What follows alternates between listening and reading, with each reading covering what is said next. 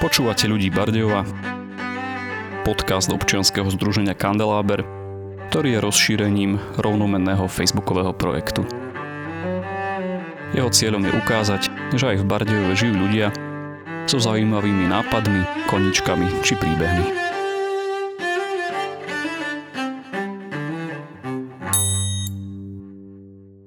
Pandémia priniesla do našich životov nekonečné lockdowny, počas ktorých sme mali viac času napríklad aj na také prechádzky v prírode. Ja som si počas nich začal viac všímať to množstvo rôznych vtákov a zvierat, ktoré žijú niekedy aj v dosť tesnej blízkosti našich domov a sídel. O tom, ako sa k ním správať, či je vhodné ich prikrmovať a fotiť a čo nás na divokej prírode vlastne tak priťahuje sa dnes budem rozprávať so svojím priateľom, zdravotníkom a amatérským fotografom prírody Samuelom Sabulom. Samo, vitaj v našom podcaste. Ďakujem veľmi pekne, to som veľmi rád, že si zdôraznil to. Ja by som to ešte tiež chcel veľmi zdôrazniť, že amatérským, až, až silno amatérským fotografom. Na úvod klasická otázka, že ako si sa vôbec dostal k tomu, že pobehuješ po lese alebo stojíš niekde v lese a fotíš divé zvieratá? Väčšinou nestojím, snažím sa buď sedieť alebo ležať. To je jednak pohodlnejšie a jednak si menej, menej videný. Ale tak po poriadku, asi od malička som bol doma vedený k tomu, aby som mal rád prírodu a celkovo zvieratá. Mali sme doma strašne veľa kníh o, o zvieratách slovenských, e, československých, svetových, európskych, proste neviem akých. A môj ocko je taký veľmi, veľmi zanetený amatérsky ornitolog. On aj v mladosti choval nejaké dravce doma a neviem čo, akože teraz by to už bolo, teraz by to už bolo na basu, ale kedy to bolo, akože sa to dalo. Alebo vlastne neviem, možno, že to, možno, že aj vtedy to bolo nelegálne, ale tak vieš, ja mám ideály ockovi, kvôli nemu mám takú takú lásku k prírode a k všetkému živočišnému, čo tam je. Rastlinky až tak veľmi nepoznám, lebo to ma nikdy nebavilo, ale, ale, ale zver a, a vtáky a všetky možné, čo, čo sa hýbu, to, to ma vždycky zaujímalo. Asi taký zlom nastal, keď som si kúpil svoj prvý ďalekohľad, lebo to ti ako keby otvorí úplne nové obzory v tom sledovaní zvery, či už je to vtáctvo alebo podstate akokoľvek iná zver, alebo môžeš pozorovať aj susedov, alebo proste, čo ja viem, hoci koho, hoci kde, ale proste ten ďalkohľad je, je úplne magická vec, ktorá ťa ako keby prepojí s tou, s tou živočišnou ríšou. Keď, keď ideš do lesa a pozoruješ veci len vlastnými očami, tak jednak veľa vecí si vôbec ani nevšimneš, proste ich vôbec ani neuvidíš a veľa vecí vidíš len z diaľky tak nemáš toho vôbec taký zažitok, ako keď ich vidíš e, zblízka pomocou toho ďalekohľadu. No, máme tu teda pozorovateľa prírody s ďalekohľadom, no ako sa, ako sa z takéhoto vojera stane, stane, stane fotograf? Tak ja by som zase ešte e, pripomenul to, že silno amatérský fotograf, aby naši posluchači neboli nejak zmetení a nehľadali moje fotoalbumy na internete, lebo tam nie sú. Ako si hovoril, tak tá pandémia spôsobila to, že som dosť veľa času začal tráviť na sociálnych sieťach, tak som e, dosť veľa začal strán stránok sledovať na Facebooku, kde vyslovene sú fotografy prírody, profesionálni aj amatérsky. Zdieľajú tam svoje fotky s nejakými príbehmi o nich a a ľudia proste sa tam ich vypitujú veci, oni im odpovedajú. Je to taká veľmi, veľmi príjemná komunita, až by som povedal, že je to veľmi nečakané, že na Facebooku v dnešnej dobe nájdeš takú komunitu ľudí. Tak som si povedal, že ty kokšo, že, že začnem škulovať aj ja po nejakej takej fototechnike, že čo by to stálo, a tak ďalej a že či by som ja vedel tiež takéto nejaké fotečky pozhotovovať, lebo veľa, veľa z tých vecí, ktoré som videl fotky, tak reálne som pozoroval ďalekohľadom. Čiže som si hovoril, že to by som proste dokázal aj tak sfotiť, že keď som to tak videl ďalekohľadom, takže to dokáže tak sfotiť. Ehm, potom som vytriezol z toho, že to vôbec nie je také jednoduché. Tak som si kúpil nejaký taký akože dajme tomu, že silno amatérský fotoobjektív, ktorý má trošku lepší zoom a to je vlastne jediný, jediný objektív, ktorý mám. ktorý mám. A tak e, s ním som začal postupne teda chodiť do lesa a, a teda k tomu ďalkohľadu som pridal aj foťak a tak nejak som začal postupne objavovať to čaro toho, že e, ako keby ten okamih toho, že si v prírode a si tam akože s ňou prepojený tak dokážeš si istým spôsobom zväčšniť. A pre mňa samého tie fotky, ktoré som ja spravil, tak mi pripomínajú presne ten okamih, kedy som to zviera, to zviera videl, takže je to také také veľmi milé pre mňa. Keď si predstavím, že máš teda nejaký ten foťák, ako sa vôbec dostať k takému zvieraťu? Aký, ako vyzerá celý ten proces toho, že chcem si odfotiť napríklad, neviem čo, líšku alebo nejakého vtáčika. Čo preto musí človek urobiť, aby sa mu to podarilo? Je to rozdiel ísť fotiť divú zver, ako si povedal, že ja neviem, líšku, jelene, srny alebo, alebo takéto nejaké cicavce a potom vtáčky. Je to veľký rozdiel v tom, že napríklad keď keď, keď fotíš takéto cicavce, tak e, musíš dávať veľký pozor na to, že kde si sadneš, kde oni prídu, aký máš vietor, aby ťa necítili, že musí vietor fúkať tebe do tváre a nie od chrbta, aby ten tvoj pach nešiel teda k ním a musíš mať vhodné oblečenie a tak. Naproti tomu, ak sa snažíš fotiť vtáky, tak e, je to o to jednoduchšie, že vlastne môžeš sa kľudne navoňavkovať, keď ideš do lesa.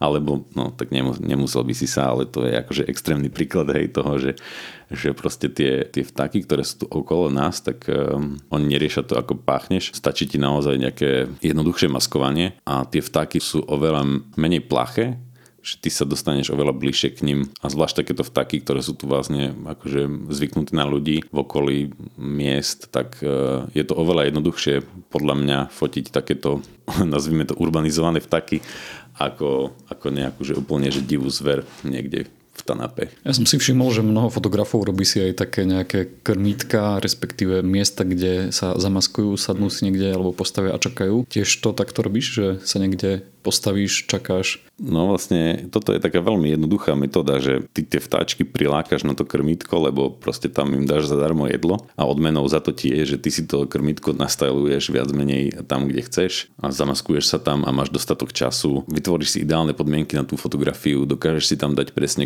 konárik, na ktorý chceš, aby ti ten vtáčik sadol, na to si nastavíš foťak. Proste si tam vytvoríš viac menej také až skoro ateliérové hej, podmienky. S inou zverou sa to určite tiež nejak pod pravdepodobne dá, ale to som nikdy neskúsil.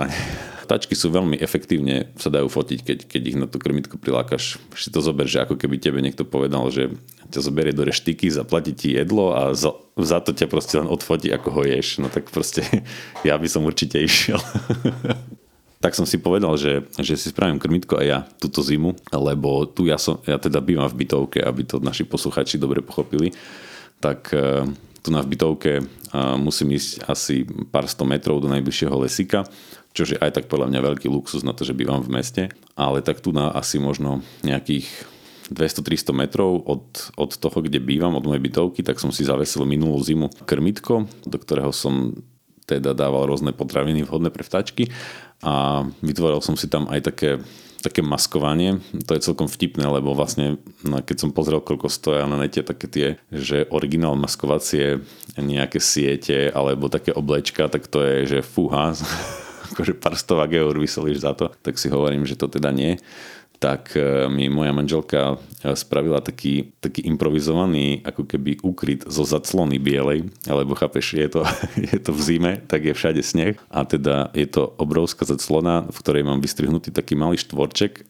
cez ktorý prestrčím foťak a aj moje oči. A vlastne sedím a som celý prikrytý, vyzerám asi ako nejaký duch alebo kvopka snehu. A vlastne takto, takto si nastajlujem všetko pri tom krmitku a už iba, už iba proste čakám, kedy tam niečo priletí. A ono, tie vtačky pri tom krmitku sú také, že keď ty sa nehybeš a si skrytý pod nejakou akože trápnou zaclonou, hej, ja som pod tou zaclonou normálne oblečený a tam mám normálne svoju bundu, čo je oranžovej farby, čo chodím s ňou snowboardovať, hej, proste nič iné nemám, ale oni si tak na teba zvyknú, že, že normálne bežne mi sadne si korka na hlavu alebo proste na plece ti tam priletí alebo hneď vedľa teba na 2 cm, že úplne vôbec ťa, ťa prestanú riešiť tie vtačky. No takže to, to je také úplne mega, že máš pocit, že, že nie si v tej prírode ako niečo navyše, ale že si tam úplne akože zapadol, že si, si medzi nich splynul. To je, to je taký super pocit.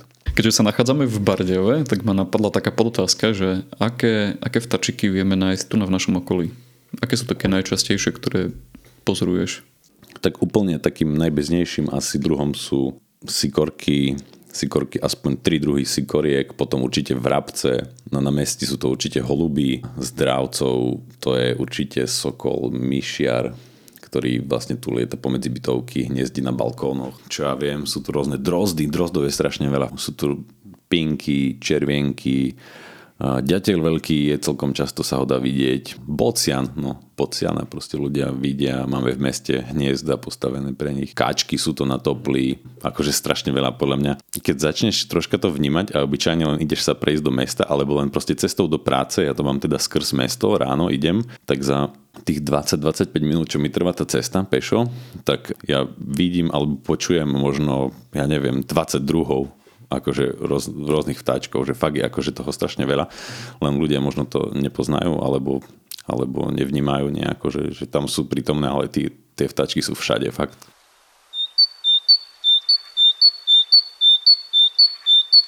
Máš nejakú zaujímavú alebo vtipnú príhodu z prírody, z fotenia prírody? Vieš, ako sú také tie rôzne e, myslivecké príhody? Tak myslivecké, no tak s myslivcami mám také príhody. Dlhšie chodím, viac rokov teda. Fotím síce iba, alebo tak snažím sa fotiť nejaké posledné dva roky, alebo rok a pol, ale teda do prírody som chodil vždycky aj predtým. A takým samostatným obdobím v prírode je jelenia ruja, to síce nemá s našimi operencami nič spoločné, ale tak um, ja mám rád prírodu celkovo, tak um, počas tej jelenej ruje, tak od malička sme chodili vždycky počúvať jelene a kuručia a ich pozorovať a od malička každý, každý jeden, pri, no pri veru, každý jeden rok sa stretávame s nejakými polovníkmi, kde dochádza vyslovene ku konfliktom, ku hádkam, proste normálne vyhroteným situáciám, že ma vyhaňajú z lesa, lebo že ma môžu zastreliť a že ja tam nemám čo robiť a že ten les proste ako keby by patril im a neviem čo. A tak e, mám už voči tomu takú apatiu, že už toho roku som sa na tú skoro vybodol a som si povedal, že nebudem ani tom chodiť, lebo zase niekoho stretnem. Ale predsa som si potom povedal, že a že idem, tak som sa jedno ráno ešte za tmy vybral. No samozrejme som hneď stretol proste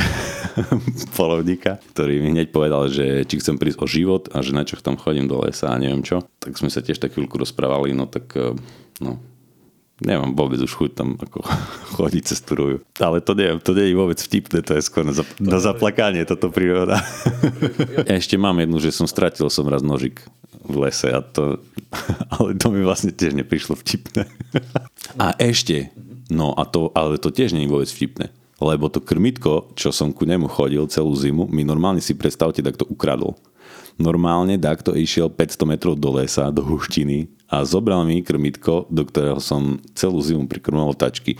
Neviem, či takto mi chcel spraviť na schvál, alebo proste komu fakt, že chýbalo to krmitko domov, alebo, alebo fakt nerozumiem tomu, lebo som prešiel celé okolie, či náhodou tak nespadlo z toho stromu, či sa tak neodgúľal, ale fakt normálne takto si ho zobral tak dúfam, že mu poslúži. No, ja som chcel tých polovníkov premostiť k pri krmovaniu zvery a opýtať sa na to, že či je to OK prikrmovať zver, alebo či to nemajú ľudia robiť, pretože sa zver odučí starať sa sama o seba. Ako to je s prikrmovaním? Je to, je to OK alebo nie? No, to je zaujímavé, že to hovoríš, lebo ja som teda si vždycky myslel, že, že teda to je mega super, že, že ľudia takto sa starajú na zimu o tie vtáky alebo celkovo o zver, hej, hociaku. Ale v poslednej dobe som začal viac takých názorov a to teda akože ja nejdem to teraz nejakým spôsobom hodnotiť, že čo je správne, čo nie je správne. Na to sa necítim jednak ani, ani odborne vzdelaný, ani, ani nejak inak. Ale teda len to poviem, že vlastne tým prikrmovaním, tak um, ako keby umelo podporujeme aj tie slabšie jedince, aby prežili tú zimu čo je vlastne pre to fungovanie v prírode istým spôsobom neprirodzené. A potom, potom vlastne zimu aj tie ťažšie podmienky prežijú aj jedince, ktoré by za normálnych okolností neprežili a nemohli sa ďalej rozmnožovať, či už proste majú nejakú napríklad vádu, alebo sú nejako chore, alebo nejak tak. A tým pádom ten genofond toho vtáctva, alebo respektíve tej zvery, že vraj, že vraj není taký čistý, ako by mal byť. Keď sa pýta, že či je to správne, či nie je správne, tak ako ja neviem. Mne to príde aj tak správne proste, že ja sa necítim byť povolaný na to teraz, že povedať, že tak teraz nemajú šancu prežiť tieto vtáčky, lebo ja neviem, proste za normálnych okolností by neprežili, no tak ja neviem. Teda takto ja s tým nemám morálny problém prikrmovať. No a teda už keď prikrmovať, tak, eh, tak ako? Ako prikrmovať? Musíš si nájsť nejaké vhodné miesto, kde to krmitko teda zavesíš. Zavesíš, hovorím preto, že to je asi najvhodnejší spôsob toho umiestnenia krmitka. Určite by som ho nedával niekde na zem, jednak preto, že krmitko väčšinou máme niekde blízko toho, kde bývame, kde sa vyskytuje veľa možno nejakých mačiek alebo iných takých predatorov, ktorí by mohli na tie vtáčky utočiť respektíve ich tam akože zadarmo získavať. Tak to je si myslím, že tiež necelkom fér. Sa mi páči, ako vnášame tieto morálne dilemy a súdy do do, do zvieracej ríše. No, ale tak skrátka chcem povedať, že, že vyhľadneš si nejaký teda strom, alebo balkón, alebo parapet, alebo proste hocičo, kde dáš nejaké krmitko. Tých krmitiek fakt, že existuje od vymyslu sveta, buď si môžeš nejaké kúpiť, Videl som teraz, predávajú v obchodných reťazcoch hociaké také lojové gule v takej sieťke, kde vlastne v tom loji sú semienka. To je úplne vhodné pre vlastne tie vtáčky vlastne to si kúpíš, zavesíš na konárik a nemusíš absolútne nič riešiť. Tak to je také akože asi najjednoduchšie, najjednoduchšie riešenie, že to zvládne mi príde, že úplne každý. Potom zložitejšie je, že si to krmitko teda vyrobíš, tak pri tom, keď si ho budeš vyrábať, tak myslím si, že úplne najzákladnejšia nejaká vec je, aby to krmitko malo striežku, pretože keď rátame s tým, že v zime sneží, tak e, ak nedáš na to krmitko striežku, tak vlastne tie semienka alebo orechy alebo loj, to jedno, čo tam už dáš, tak vlastne môže sa stať, že proste cez noc to zasneží a už tie vtačky to majú problém odtiaľ dostať. Vlastne to už je pre nich ako keby potrava hoď kde inde, hej, že proste majú problém sa k nej dostať. Hej, keď si zoberie, že to zasneží, ten sneh zamrzne a už proste nie sú schopné oni to odtiaľ vyhrávať. Takže určite treba mať striežku na tom krmitku. Určite je dobre ho nejakým spôsobom pevne pripevniť či už ho nejak zavesiť, aby proste nespadlo počas toho, jak tam tie vtačky sú, aby si neobližili, aby proste na tom krmitku nebolo nejaké ostré hrany a niečo, neviem. Ale tak to myslím, že je také logické, že to takto ľudia nespravia z nejakého osnatého drotu alebo z čoho. Hej. Oni ak to krmitko nájdu, tak oni sa naučia, že tam je a to by si, to by si neveril, za akú krátku dobu proste oni vynosia z neho úplne všetko proste. Mm. Takže určite treba chodiť pravidelne to krmitko minimálne kontrolovať a ak tam už je tej potravy málo, tak ju stále dosypávať. Určite by som nerobil to, že kúpim si 5 kg slnečnice a ju tam všetko vysypem okopisto naraz, ale radšej budem každý deň chodiť a to krmitko skontrolujem jednak a jednak môžem tie vtačky pozorovať, vždycky tam dosypem troška. Dosť podstatné, že čo do toho krmitka dávaš, lebo no, videl som, že ľudia, hoci kedy tam dávajú proste ako keby to, čo im zvyší doma na stole, tak proste to si povedia, že hm, však dom to do toho krmitka. Tak e, je treba si uvedomiť, že tie, tie vtáky to nie sú nejakí zmenšení ľudia, ale že tá naša ľudská potrava vlastne vôbec není pre nich vhodná, tak asi jak tá ich potrava není úplne vhodná pre nás. Myslím, že e, je úplne nevhodné dávať e, nejaké veci, ktoré sú korenené, solené, nejaké pražené semienka a nejaké také, že zvyšky doma z chleba, čo zješ, alebo proste také, že pomie nejaké, že proste to, to není fajn pre tie vtáčky. Určite je dobré im dávať semienka, takým asi najuniverzálnejším a najlepším tým, tým krmivom v zime. Je úplne klasická nelúpaná, nepražená, nesolená slnečnica. Tu vieš vlastne aj úplne za veľmi lácno kúpiť, že 10 kilový mech kúpim si v osívach, či ak sa to volá a máš to na celú zimu a z toho len zahrst tam každý deň prisypeš. Potom sú super orechy vlážské, keď ich nadrvíš, kukurica, také proso, zrno. Podľa toho, čo ty do toho krmitka dáš, môžeš ovplyvniť to, aké vtáky ti tam budú chodiť do toho krmitka. A to je celkom akože také zaujímavé pre tých, ktorí chcú tie vtáky nielen prikrmovať, ale aj ich pozorovať alebo fotiť. Ak tam dáš nejaký loj uh, hovedzí, je to vlastne čistý, čistý tuk, než nemôže byť tiež nejakým spôsobom upravovaný ani solený, není vhodné vôbec tam dať nejaké kože zo slaniny alebo proste takéto veci, hej, to patrí do kapusnice, nie do, nie do krmítka. Ale, ale o tom si môžeme povedať inokedy. v nejakom gurmánskom okienku. S tým lojom je to tak, že ak ho tam zavesíš, tak môžeš očakávať, že ti na to krmítko začnú chodiť nejaké ďatle, po prípade sojky, glezgy, e, vtáky, ktoré majú radi ten loj. Potom zase, ak tam dáš e, orechy vlašské, tak takisto môžeš očakávať kukurice, že tam začnú chodiť sojky, brhlíky a tak ďalej. Ale tie slnečnicové semienka sú fakt asi takým najlepším zdrojom pre nich potravy, lebo sú veľmi kaloricky e, vydatné, lebo sú masné a oni v zime vlastne potrebujú veľmi, veľmi takúto stravu, lebo je zima, aby to proste prežili. Takže tie semienka sú také, že fakt super, aj sú asi najekonomickejšie pre toho, kto by sa rozhodol nejak, že celú zimu prekrmovať, tak fakt, že tie slnečnicové semienka sú tak, že super lacné. Že preto, preto ja prikrmujem slnečnicovými semienkami. Existuje nejaká prikrmovacia sezóna, že odkedy do kedy môžeme vtačiky prikrmovať? Akože neexistuje, takže by si v kalendári vyznačil, že na ďalší rok začnem prikrmovať presne 22. decembra do nejakého februára A takým úplne zásadným pravidlom pre prikrmovanie je to, že začneš prikrmovať vtedy, keď nasneží. Lebo vlastne dovtedy tie vtáky majú možnosť si v prírode vždycky nájsť tú potravu nejako. Ty vlastne im chceš pomôcť a nie ich rozmázliť lebo vlastne v tom krmitku je tá potrava pre nich veľmi jednoducho dostupná. Čiže prikrmovať by sa malo len v období, kedy, kedy je vonku snehová pokrývka. Samozrejme, keď na jeden deň prestane, že sa sneh roztopí a na druhý zase nasneží, tak to není. Ale proste, že už keď nastane to obdobie, kedy už proste sneh e, zhynie, že už není, tak už vlastne zase tie vtáky majú možnosť tú potravu získať normálne v prírode, čiže není to potrebné potom ich prikrmovať. Aj sa to vyslovene neodporúča, pretože v tých teplejších mesiacoch môžu už na tom krmitku byť prítomné nejaké parazity, ktoré tým, že tam veľké množstvo vtáctva sa, sa zgrupuje, tak môžu napáchať veľké škody. Že vraj, ja som teda to nikdy nevidel naživo, ale tak som o tom čítal, že, že ak ľudia začnú pozorovať, že v okolí toho ich krmitka nájdu nejakého uhynutého vtáka, akože tak bezdôvodne, že ležať na zemi, alebo proste začnú vnímať, že tie vtáky sú nejaké také ospalé pri tom ich krmitku, tak mm, by určite mali okamžite prestať prikrmovať na tom, na tom krmitku, lebo je tam s najväčšou pravdepodobnosťou nejaký, nejaký parazit, nejaká choroba, ktoré tie, tie vtáky napadá a vlastne tým im vôbec nepomáhame, že tam budeme ďalej ďalej proste to šíri to semenište.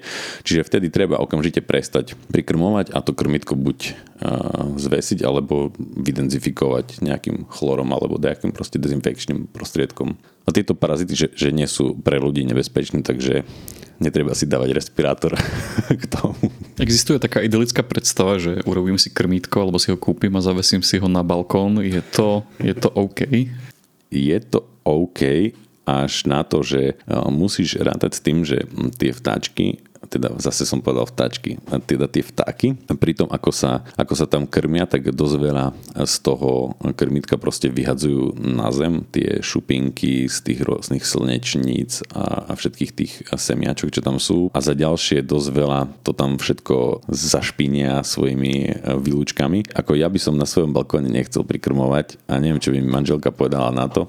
A za ďalšie neviem, čo by susedia povedali na to, že majú oexkrementované balkóny. Takže no, to je asi tak na zvažení. Keď, keď to niekomu nevadí, tak si myslím, že to je v pohode. Že som chcel povedať, že okakáne, ale to som nevedel, že či môžem takýto výraz spomenúť do etéru. Ja už mám na teba iba jednu otázku, takú záverečnú, ktorú, o ktorej som ti nepovedal, že sa ťa opýtam. Bude to taký tvoj, taký tvoj osobný pohľad na to, že, že prečo nás vlastne príroda priťahuje? V prvom rade musím povedať, že, že to proste asi neláka, nefascinuje všetkých, lebo, lebo kopu ľuďom to je proste úplne jedno. Rozoznajú orla od vrabca a to im úplne vystačí na celý život a na turistiku chodia maximálne na Štrbské pleso autom. Takže určite to nie je také, že každého to nejakým spôsobom baví a fascinuje. Ja neviem, no mňa to, mňa to baví a fascinuje, pretože som, ja som tak vyrástol, že nás od malička rodičia bravali do tej prírody a sme tam travili čas a potom, jak deti sme proste behali a v kuse sme proste keď sme mohli, tak sme boli v lese. A teraz ma to ťaha, pretože to je proste také, taká psychohygiena od toho, čo zažívaš v práci, doma, hoci kde inde, tak je to také, že proste vypadneš tam a zrazu úplne všetky tie problémy, ktoré, si, ktoré máš, alebo proste tie veci, ktoré riešiš, tak úplne si zrazu povieš, že teraz si proste v úplne inom svete, kde platia ako keby úplne iné zákony a tie zvieratá tam vôbec neriešia také veci, ako riešime my. Tak ďakujem veľmi pekne, toto bol Samuel Sabol, a amatérsky pozorovateľ a fotograf prírody. Vďaka, že si prijal pozvanie do nášho podcastu. Ja veľmi ďakujem za túto moju možnosť takto rozprávať na mikrofón. No a ak máte aj vy radi prírodu a chceli by ste sa dozvedieť viac o ornitológii, sledujte nás aj naďalej, pretože spoločne so Samuelom sme si pre vás pripravili novú sériu krátkých podcastov. Bude sa volať Vtáčí zob a v jeho jednotlivých epizódach vám povieme niečo viac o našich operených susedoch. Sme radi, že že ste nás počúvali a počujeme sa aj na budúce. Toto bol podcast občianskeho združenia Kandeláber. Viac o nás nájdete na www.kandelaber.sk Ameriku ovládla nová konšpiračná teória. Ľudia si myslia, že vtáky v skutočnosti neexistujú a nahradili ich drony. V posledných rokoch sa konšpiračnými teóriami najmä na sociálnych sieťach roztrhol v lece, bla bla bla bla bla bla a teraz ako informuje nejaká stránka, Americkí konšpirátori po novom veria, že vtáky letajúce na oblohe už nie sú skutočné. Zorganizovali dokonca aj zhromaždenie o tom, aby presvedčili aj ďalších ľudí. Novo vzniknuté hnutie tvrdí, že do nedávna po oblohe naozaj lietali živé vtáky. Boli však nahradené drónmi. Kto je zodpovedný za toto? Podľa konšpirátorov taký dron mi nahradil v roku 2001 bývalý americký prezident Barack Obama. Pýtate sa, prečo by to Obama robil? Údajne preto, aby mohol Američanov sledovať na každom kroku a mal ich neustále pod kontrolou.